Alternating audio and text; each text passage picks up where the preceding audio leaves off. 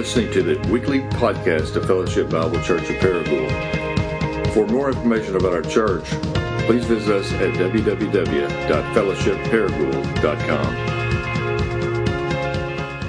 Man, it's a delight to have all of our mothers. It's also a delight to have any of you that are uh, a first time guest. We know you could be anywhere this morning. The fact that you chose to be with us is something we don't take lightly. And so, if you want to get more connected with our church, you want to know how to go from being guest to, to being a part of our family, there's a couple different ways you can do that. Uh, one, you can grab. No, you can't because there's no guest cards over there. Forget that. So, let's see. Is there any other way that you can get connected? Nope, that's it. So, sorry. Um, you can, uh, you can uh, actually get on our website, fellowshipparagould.com, learn more about us there. You can email me personally, Jared, uh, that's J A R E D, Jared at fellowshipparagould.com. Um, and uh, we would love to connect with you. We'd love to get you more information and eventually get you plugged in, hopefully, into a missional community where uh, you really can uh, be treated like family. You can get to know the real Jesus in an even more personal way. And so, again, it's good to have everybody uh, with us. We are continuing in our series that we have entitled The Real, or I'm sorry, Jesus Revealed. My mind's gone. Those guest cards threw me completely off. Um, in the series, what are we in? Jesus Revealed. There it is. Finding Christ in the Old Testament. And so, um, if it's your first time with us, we have just been walking through some, some pretty popular stories in the Old Testament and showing you uh, how they're not just feel good stories about, you know, try harder, be better, but they all point to Jesus Christ, who is the good news for all of our life. And today we come to Joshua chapter 1, which really is one of my favorite uh, passages in all of the Bible. I was thinking the day about whenever I moved to Louisville, Kentucky, and uh, you know I didn't know anybody, didn't have a penny to my name, and and uh, was scared moving into an unknown territory, and came across this verse, and it so encouraged my soul and brought joy to my life, and I hope that it does the same for you this morning. So Joshua chapter one, uh, we're going to start in verse one. We're going to read down to verse nine, and then we'll flip over to uh, Joshua five and read verses thirteen through verse sixteen. Joshua chapter 1, verse 1, it says, After the death of Moses, the servant of the Lord, the Lord said to Joshua, the son of Nun, Moses' assistant, Moses, my servant, is dead. Now, therefore, arise, go over this Jordan, you and all this people, into the land that I am giving to them, to the people of Israel. Every place that the sole of your foot will tread upon, I have given to you, just as I promised to Moses. From the wilderness and this Lebanon, as far as the great river, the river Euphrates, all the land of the Hittites, the great sea, toward the going down of the sun, shall be your territory. No man shall be able to stand before you all the days of your life. Just as I was with Moses, so I will be with you. I will not leave you or forsake you. Be strong and courageous. For you shall cause this people to inherit the land that I swore to their fathers to give them. Only be strong and very courageous. Be careful to do according to all the law that Moses, my servant, commanded you. Do not turn from it to the right hand or to the left, that you may have good success wherever you go. This book of the law shall not depart from your mouth, but you shall meditate on it day and night, so that you may be careful to do according to all that is written in it. For then you will make your way prosperous, and then you will have good success. Have I not commanded you? Be strong and courageous. Do not be frightened. Do not be dismayed, for the Lord your God is with you wherever you go. And I just flip over one page, of Joshua chapter 5, and verses 13 through 16. It says, When Joshua was by Jericho, he lifted up his eyes, and behold, a man was standing before him with his sword drawn in his hand. And Joshua went to him and said to him, Are you for us, or are you for our adversaries?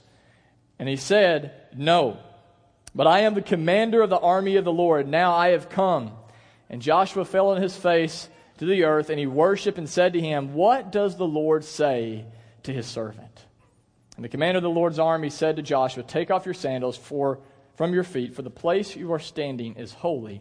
And Joshua did so. I'm going to ask that we pray together one more time. You pray for me, if you will, as I pray for you. Father, I thank you for each person that is here this morning. I know that there is none of us who are here by accident, and I do pray that those who are here hear from you this morning. Father, none of us got up early, none of us came uh, just to go through the motions of this service. We need our lives changed.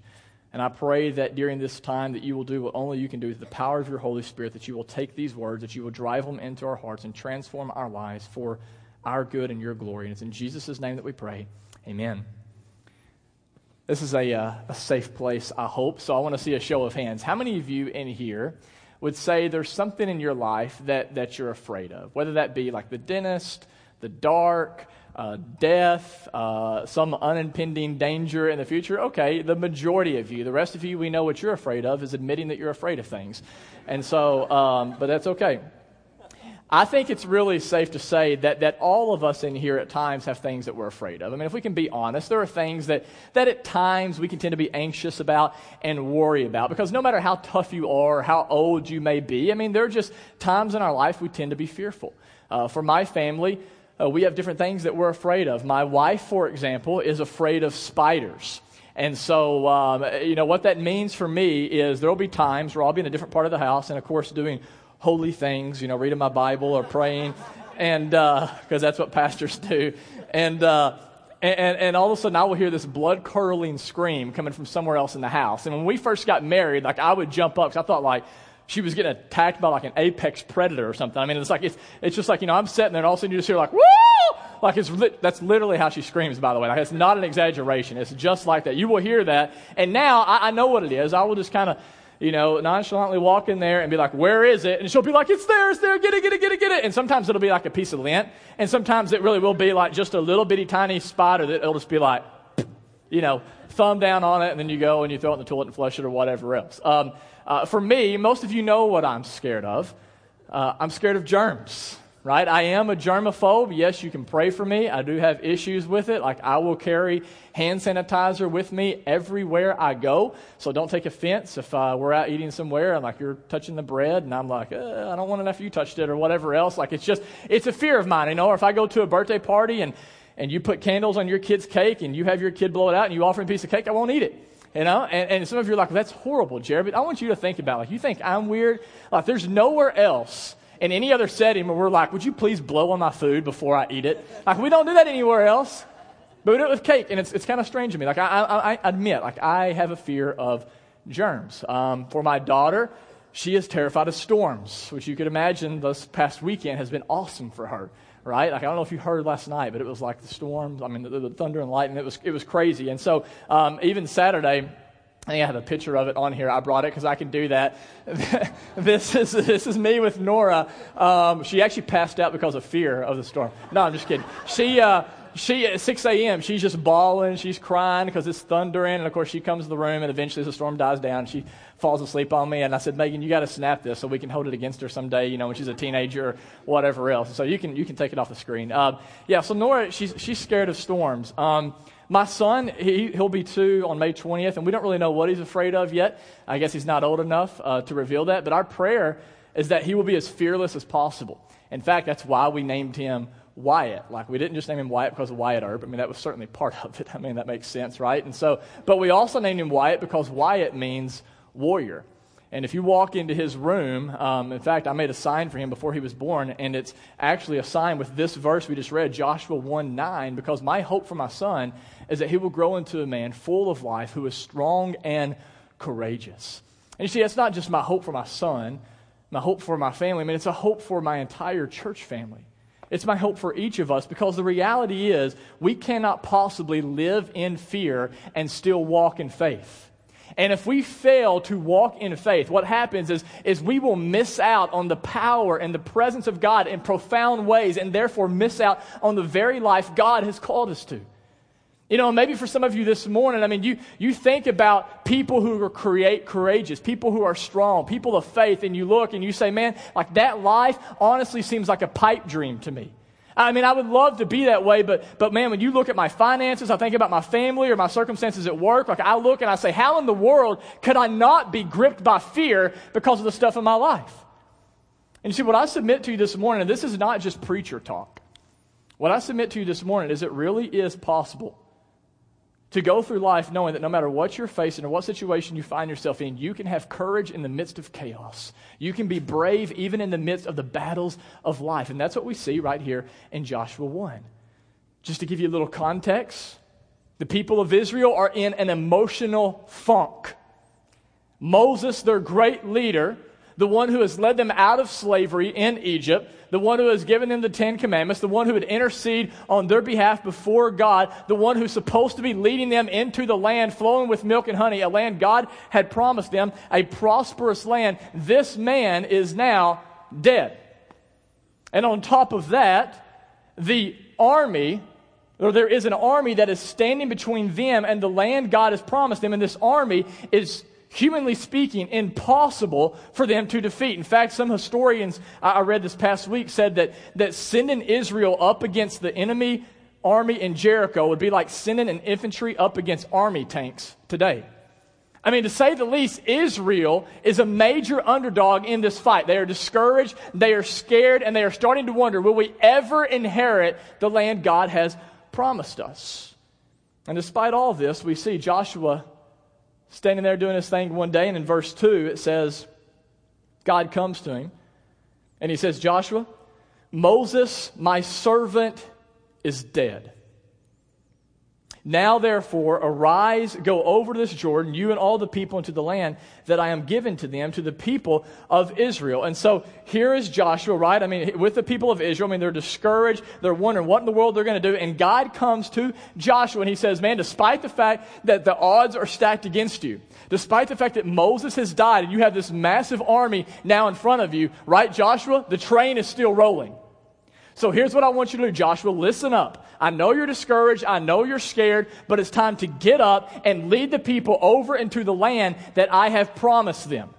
And then three times, if you look, in verse 6 and verse 7 and verse 9, God says to Joshua, Be strong and courageous. Verse 7, only be strong and very courageous. And again in verse 9, have I not commanded you? Be strong and courageous. Now, if there was ever a time where we'd say, it's okay to be scared, it's okay to be worried and anxious, it would be this situation, would it not? I mean, Joshua was trying to lead 2.1 million Israelites into this new land against an army they can't defeat. And now he's a, a, new leader, a brand new leader, like not just taking over a church of 50 people, like he's taking over this whole nation. I mean, you would look and say, yeah, that's, that's a time and a place to be scared. But God comes to Joshua, and notice here, despite the fact that on the ground level it looks like Joshua could be leading the people of Israel into a suicide mission, God doesn't suggest, notice, he does not suggest, he commands Joshua, be strong and courageous. Now, we don't need to miss that this morning. Because there are some of you here who possibly you think that, that courage is something that some people have and some people don't. Right? Uh, we look and we think, man, some people are born brave and then there are some who aren't. Some of us believe that way, but when you look in the Bible, that's not what we see at all. In fact, you look in the Bible, what we see is that courage is something God commands all of us to take up. Uh, I'll give you just one example. There's a lot of places we can look, not just in the Old Testament, but the New Testament, but Revelation 21 8, for example. And we can put it on the screen. This is a list in Revelation 21 8 of people. This is the mark, these sins are the marks of, of those who are non Christians, those who will not inherit the kingdom of God. And we look through this list and we say, okay, faithless, Makes sense, of course. Without faith, it's impossible to please God. Detestable, right? That sounds pretty gross, of course, like that. Yeah, I can see where they wouldn't inherit the kingdom of God. Murderers, yeah, we know murderers shouldn't be there. Sexually immoral, makes sense. Sorcerers, yeah, of course. Sorcerers are like witches and stuff. Like, yeah, yeah, of course. You know, idolaters, liars, we all know liars, liars, pants on fires, right? We, we, we've heard that from the time we were, we were born. Like, yeah, surely, of course, those people should not inherit the kingdom of heaven. But what starts the list out? But as for the cowardly, they shall not inherit this kingdom. The cowardly. Now, now we look at this and we say, how in the world is this possible? I mean, how does this belong in, in, a list with everything else? And right, I mean, this is something after all we all want, right? I mean, is there anybody in here that says, nope, I want to be a wimp? Nope, I want to live in anxiety and fear. Right? Everybody in here wants courage, right? Not just courage to do the crazy stuff. I mean, courage just to make it through the week, right? Courage just to, to, to, to do the right thing, courage to trust God when nobody else is, courage, right, to love our wife and our children well, courage, right, not to compromise on our convictions, courage to trust God with our finances, courage, right, to trust God with our future.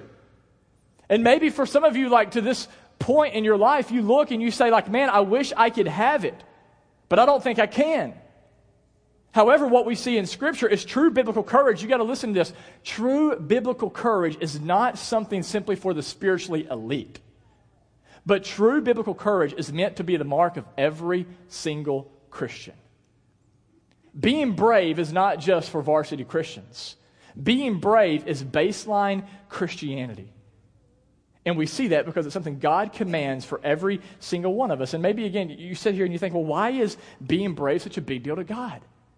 Right? What, what's the big deal with, with having fear in our life? I mean, yeah, I see that it's harmful, but I mean, really put in the same list of murderers? I mean, come on, God. Why is being a coward such a big deal? Because what we see is fear in our life will always lead to rebellion against God, which will then always lead us to experience death in one way, shape, or form. You say, well, where do we see that at in the scripture? And when you understand the backstory of Israel, the reality is, according to Numbers chapter 13, verses through 14, Israel should have already been in the promised land 40 years earlier. They should have already been there. But why was Israel not in the promised land? Do you remember the story? God says, hey, you can have the land. It's yours. I'm giving it to you. But Israel, right? What they do is they send out 12 spies, 12 scouts to go scope out this new land. They come back and Joshua and Caleb, two of the 12 spies, says the land is beautiful and it's ours. We can have it now. And the other 10 say, it is beautiful. It's exactly how God described it, but we can't go over there because if we do, those people are bigger than us and they will crush us. They'll kill us all. And the people of Israel were persuaded by the ten, and because of that, rather than moving forward in what God had already told them to do, they retreated in fear. And what was the result? Death. God said, Because you have disobeyed me, because you were afraid that you would die when you would go over there, here's what's going to happen. Every single one of you that's 20 years old or older, except for Joshua and Caleb, you'll all die before you inherit the promised land. Seems like a harsh punishment, doesn't it? Until we realize that our fear, listen to me, our fears always flow from our hearts. And listen to me, if you want to know what your heart loves the dearest, you just need to look and see where does my fear run the deepest. That's how you can figure out. What do you fear the most? That's how you know what you love the most. And I'll give you an example from my own life. When my wife and I moved into the house that we're in, we've been there for three years. When we first moved in, the landscape was horrendous. I mean, it was literally like a jungle. Stuff was growing up over the sidewalks, into the yard. Like, I'm pretty sure wild animals lived in our landscape. It was really, really bad. Um, and so, what I did is I went and got a chain. I hooked it up to a truck, a buddy's truck, and we began to just rip the stuff out. And then I got Lloyd, another guy from the church, to come over, and we tilled the, the ground, and, and, and we began to put new landscape in, and we mulched it. And now it looks way better than it did. But here's what's interesting before I landscaped my house, kids could go play in the landscape, like my neighbors, you know, kids, whatever, and I didn't care at all. I really didn't. But now, now, if my kids or the neighbor's kids get in the landscape, like I can be sitting there and all of a sudden I see them and then I'm like, hey, hey, hey, you're on the pansies, off, right? Like get out of the landscape. Are you crazy?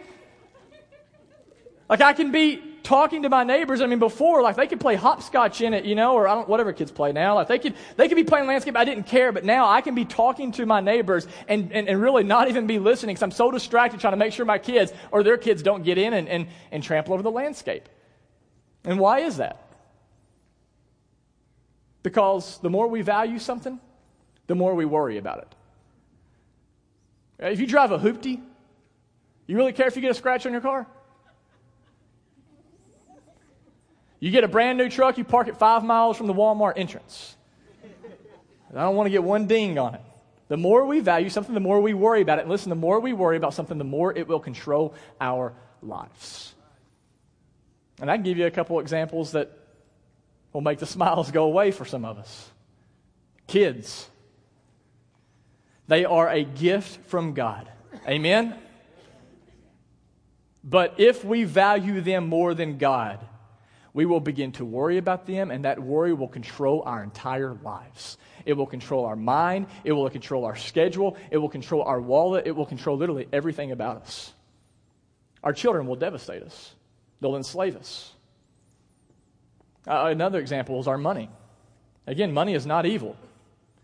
Right? Money is a gift from God, but if we try to make it more valuable than God, it will dominate our lives. And the more we love money, the more we will build our lives on it. And then whenever that money is threatened, right, it will make us worry. It will control us. And so what that means is rather than then spending our money the way God has called us to spend it, we will decide how we should spend it. Actually, it will tell us how to spend it. See, our fears are always tied to our hearts. It shows us what we really love. 40 years earlier, before this moment, right, God tells Israel, I am giving you this land that you have been longing for, so just move forward in faith. And yet, because Israel loved their comforts more than God, they said, You know, God, no, that's too big of a risk. There's an army over there that could crush us, and so we're going to stay back. We're going to disobey you. We're going to do things our way rather than yours. And because of their rebellion, everyone over the age of 20, except for Joshua and Caleb, dies. But I'm not concerned so much about their sin. I'm concerned about your sin and my sin today. Some of you in here, you know what God has called you to do. You've been in church far too long to say you don't. You know exactly what God has called you to do, but you fear doing it because you know it means losing something let's be honest, you love more than Jesus. I don't know what that may be for you your money, your reputation, your comfort, your control. Some of you, you are clinging to things you know God has said, let go of.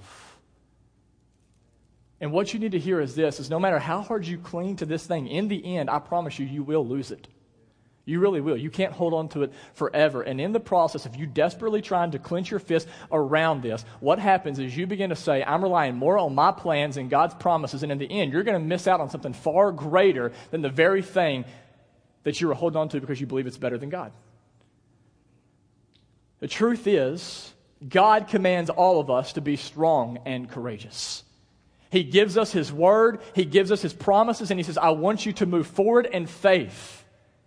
I don't want you to sit back paralyzed in fear because fear always leads to rebellion. Rebellion always leads to sin, and sin always leads to death. So the question is this morning, what we should all be asking ourselves is what is it that I fear? What do I fear right now in my life? That's a fair question. That's an important question we should probably answer. What do I fear the most in my life? I read a report this past week that said, you know what Americans fear more than anything else? Public speaking. Isn't that interesting? You know what's number two? Death. Which means some of you would rather be in the coffin than doing the eulogy for the guy in the coffin. Isn't that crazy? And maybe, I don't know, maybe for you, you don't fear public speaking. Like, that's not a big deal to you, but we all fear something. So, what is it this morning? Is it failure?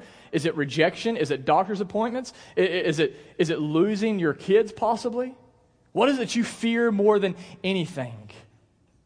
Whatever it is, the good news this morning is you don't have to be paralyzed by that fear. No matter how overwhelming life gets, no matter how daunting the situation may be, you can be strong and courageous. And we see why even more clearly in chapter 5. So if you flip with me, this is where we're going to be coming in for a landing this morning. Joshua chapter 5, verse 13. Joshua God says to Joshua, Be strong, be courageous. So Joshua is acting on this. He is now moving the people of Israel closer to this land that God has promised them. They have crossed the Jordan River just as God had parted the Red Sea for Moses. He actually parts the Jordan River for Joshua and the Israelites to move over. And now, what you've got a picture, put yourself in the situation. Joshua's on the brink of this land. God has promised them. And he's looking out over it. And I can't help but think that in this moment, Joshua is probably thinking back to himself what happened 40 years ago. He's looking out at this land and he's remembering the day whenever he went with Caleb and the other spies to scout out this land. He remembers coming back and saying, We can take it, it's ours. But he remembers all the other people saying, No, if we go over there, we will die. And Joshua's sitting there knowing now, I make the decision. At my command, we either move or we don't. All these people have thought we're going to die if we go in there, but God says we need to move forward. So he's sitting there. I have to believe he's thinking through all of this, and then look what happens. Verse 13. When Joshua was by Jericho, he lifted up his eyes and looked, and behold, a man was standing before him with his drawn sword in his hand. And so this man is ready for battle. And Joshua went up to him and said to him, Are you for us or are you for our adversaries? And so here Joshua's taking up his courage. Like, imagine, Joshua's probably 80 years old at this point, and here's this man, sword drawn in his hand, ready to do battle. And Joshua doesn't like get behind a rock and be like, who are you? You know, like, what do you want from me? You know, like, like he, he goes right up and gets in this guy's face.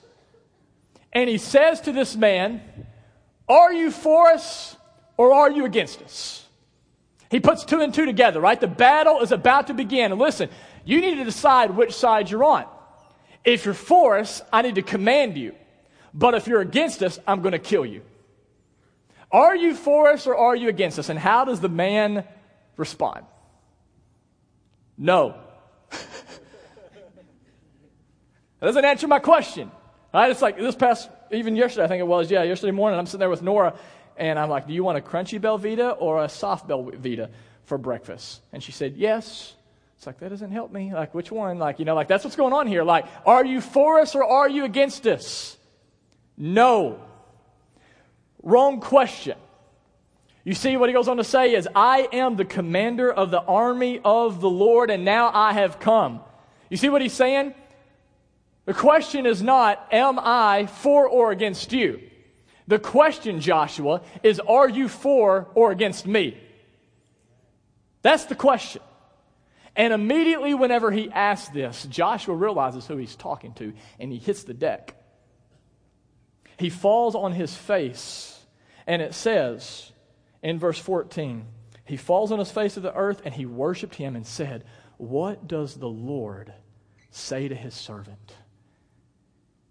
You see, in this moment, Joshua realizes the man he's talking to is not some ordinary man, but it's actually the pre incarnate Jesus Christ.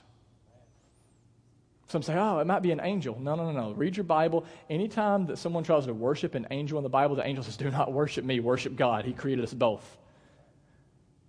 Joshua knows he's talking to his Lord. And so he hits the deck and he begins to worship him. You think about just how amazing this picture is. Can you just put yourself in his place? I mean, here's Joshua about to lead all of these people into a battle that seems like a suicide mission. You think about pressure? Like, we don't know pressure like this. We really don't. And that pressure is mounting. And here he is. And all of a sudden, he sees this man with his sword drawn. And he thinks, okay, here we go. The battle's about to begin. But the man says to Joshua, what? Joshua, good news. This army is not your army. And therefore, this battle is not your battle. The truth is, Joshua, this army is my army. This battle is my battle, which means if you will follow me, the victory is certain. And that's exactly what we see in Joshua 6. We don't have time to read it, but God comes through for Israel. They continue to trust Him, and what does God do? He always does things differently than what we would think because He wants to get the credit for it. He says to Israel, You want to take this army down? Here's what you're going to do put down your weapons pick up your trumpets, which I'm sure made them look really goofy.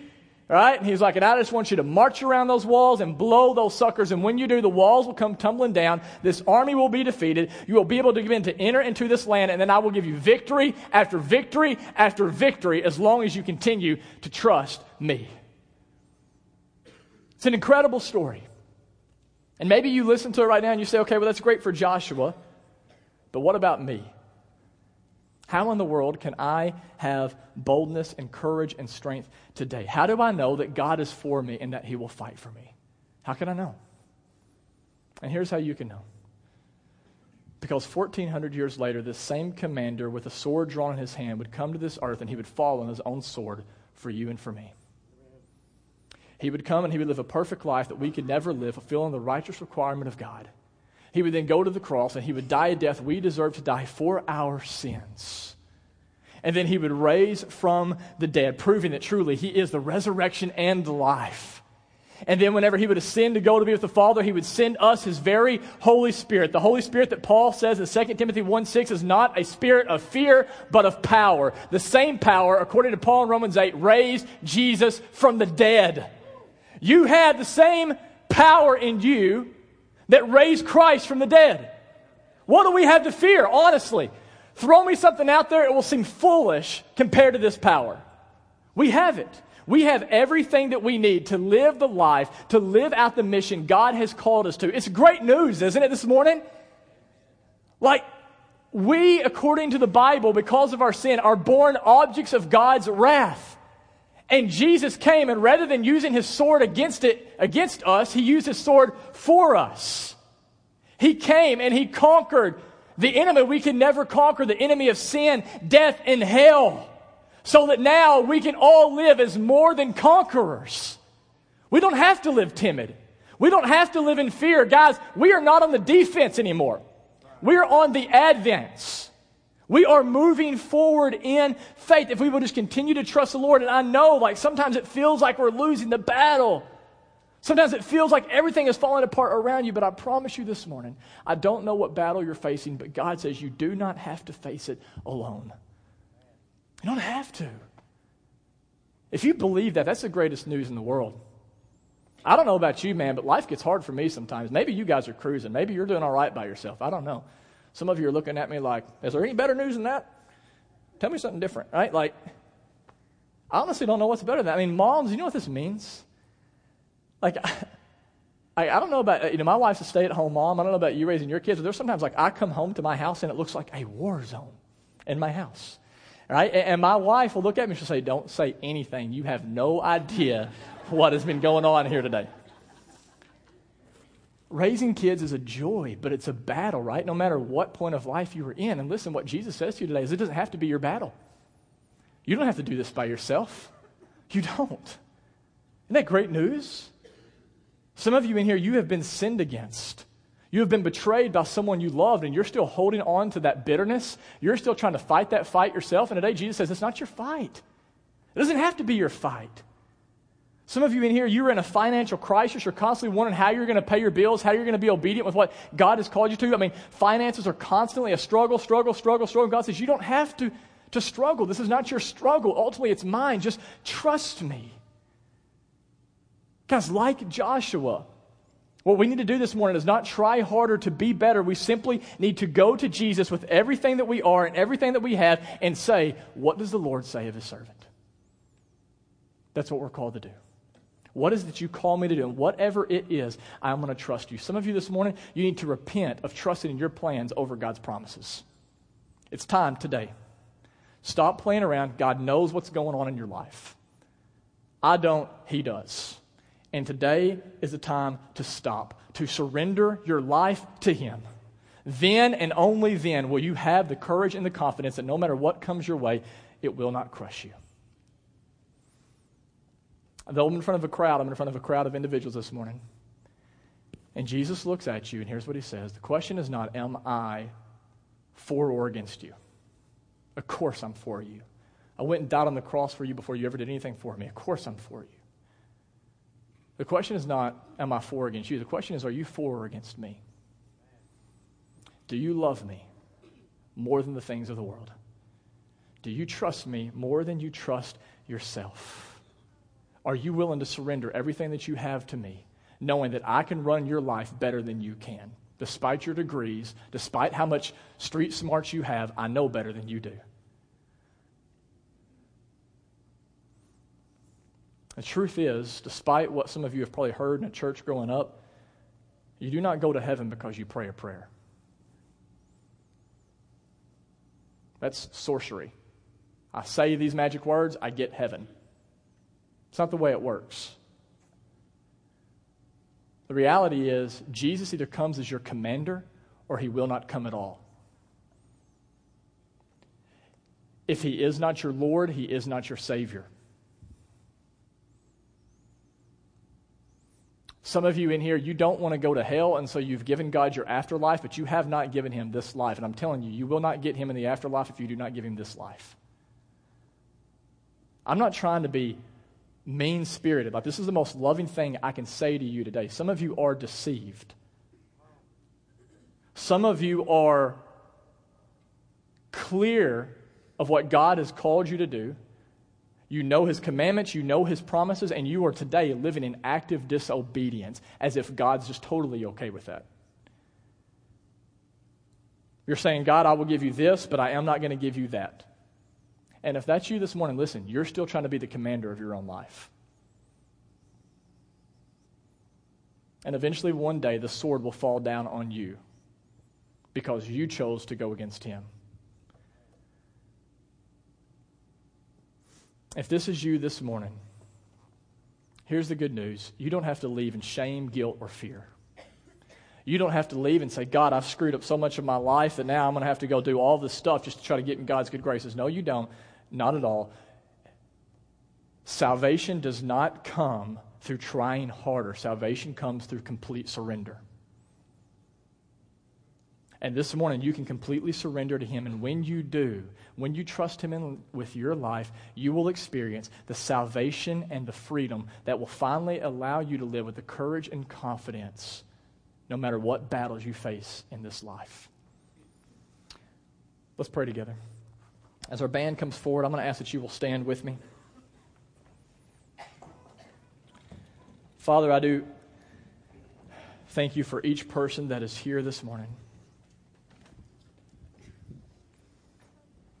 I know that this can be a heavy message, but Father, I pray that it will not feel heavy for long.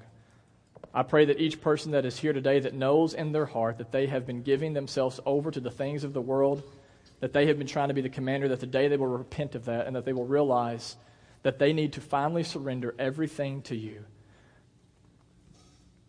Jesus, we thank you that you are a perfect commander. We thank you that you are the only master in our life who will not enslave us and crush us, but will actually free us to experience the life we were created to experience. So I pray right now, Holy Spirit, right now, we ask that you will do what only you can do. Convict our hearts and set our eyes on Jesus, our hope, our rock, and our future. And it's in his name that we pray. Amen.